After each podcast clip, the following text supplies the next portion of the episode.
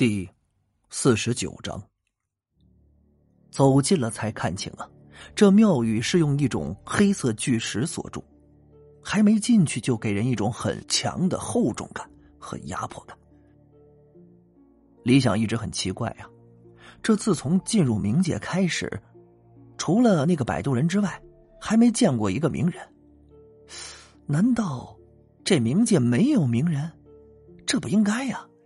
自己脑中知识库古籍里记载啊，冥界可是个很繁荣的地方，名人尚武，是各界出了名的武痴。从钱安兴奋的目光和坦然的行动中可以了解到，这家伙似乎知道冥界目前的情况。不过此时李想也不好问呢。自从来这个地方之后啊，那家伙就沉浸在兴奋中，那视自己如无物。从明神殿的巨门进入，出现在眼前的是一个巨大的广场。广场依旧是由黑色巨石铺成。广场中央有个大概十来层高般的雕像。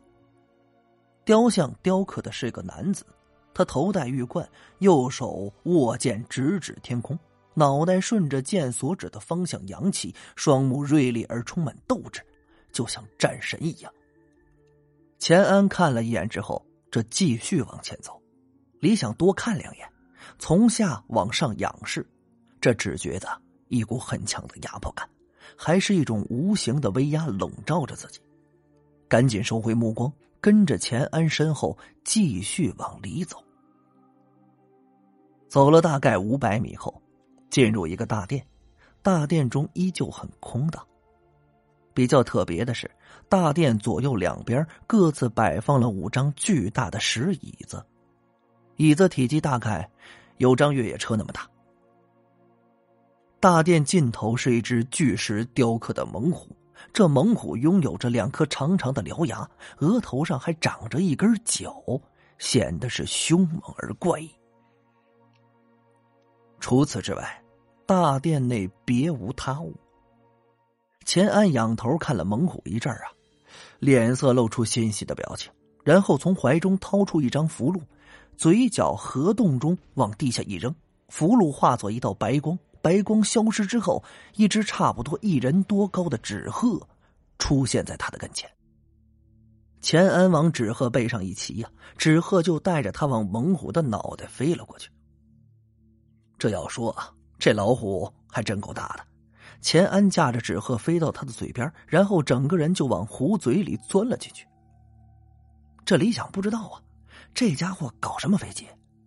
自己脑海中天灵尺带给自己的古籍虽有画制幻物符的方法，但李想没试过，现在也没有工具画符，只能啊眼睁睁的看着钱安钻进了壶嘴，在底下叫了两声，完全没反应。难不成那虎嘴是通向另一个地方的通道？说不通啊！这家伙既然把自己带到这儿了，没理由不带着自己一块儿走啊！李想正在胡思乱想之中啊，没一会儿就见钱安从虎嘴里爬了出来，然后他跨上了守在虎嘴边的纸鹤，飞了下来。你去干嘛了？李想有些不爽。钱安伸出右手摇晃两下，他手里拿着个石头似的东西，不过这东西不全，看上去啊像是一个圆形石头的一部分。似乎不想让李想多看，他将其塞进了口袋里。这个是什么东西啊？李想自然要问呢。钱安摇摇头，神秘一笑：“哎呀，一块破石头而已，没什么大作用。”我们走吧。嘴里说着，心里却在想啊，本以为冥界之行会充满危险，所以才带着这小子一起来给他打个下手，没想到这冥界冥神殿竟然一个人也没有。看来冥界今日举行冥武典的传说不假，这些武痴啊，除了练武，那对什么都没兴趣。李想哪能信他的话呀？这家伙深入冥界，而且看起来熟门熟路，肯定不是来捡个破石头。那东西肯定是个宝贝，李想琢磨着，这要不要动手抢了？就在这时，大殿内响起了拐杖落地的敲击声，然后是两声咳嗽。钱小子，别来无恙啊！怎么有兴趣跑这儿冥界来玩了？听见这个声音，钱安脸色立马紧张起来。待看清说话的人之后，那紧张的脸上竟露出了几分害怕。方玄子真人，你怎么来了？钱安露出了笑脸，不过右手已经悄悄的伸进了口袋。叫方玄子的老道皮笑肉不笑的回了一句：“你能来，我当然也能来。把星盘交出来吧。”话刚说完，方玄子手中拐杖向钱安一指，一道白光闪过，后者直接是被击飞了出去。那手中还未来得及使用的符箓，也被白光摧毁了。巨灵攻击，这，这至少是通灵中期的修为啊！关灵中期到通灵中期，这中间的跨度那可不是一般的大。想不到。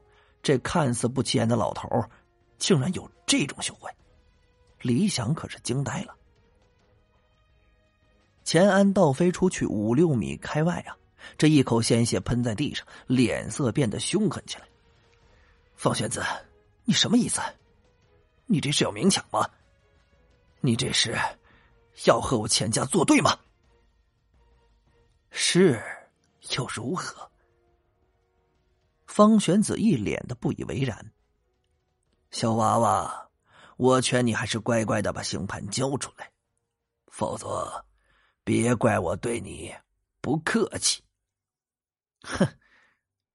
钱安鄙视的笑了一声，忽然单手飞快结印，嘴唇快速念动，一张符箓从他口袋里飞了出来。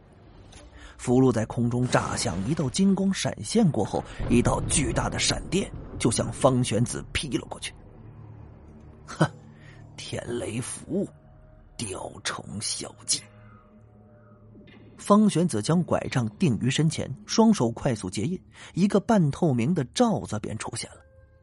罩子将他整个身体完全护住，闪电劈到罩子上，一声雷响之后，闪电消失。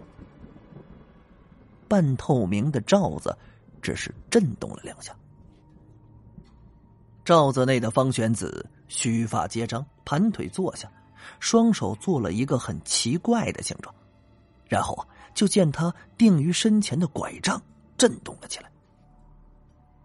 天地玄宗，万气本根，光修一劫，正无神通。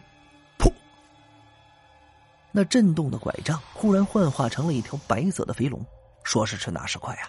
李想已经冲到了钱安身前，然后双手结印，使用上古咒语催动全身灵气，化作一个盾牌形状护于身前。唇亡齿寒的道理，李想很明白。要是这钱安挂了，这老头下个要对付的人肯定是自己。白龙咆哮，以碾压之势突破了盾牌的防御，穿过了李想的身体，接着冲击到。倒在地上的钱安身上，白龙消失，一个普通的不能再普通的拐杖又出现在方玄子身前，似乎啊从来就没有动过。李想已经单膝跪地了，嘴角已经流出了鲜血。通灵中期修为的风水师一击，这竟然是强悍如斯。要不是使用了全身灵力作为防御，恐怕已然是命丧于此。这老头端的是狠辣无比呀！感谢您的收听，去运用商店下载 Patreon 运用城市，在首页搜索海量有声书，或点击下方链接听更多小说等内容。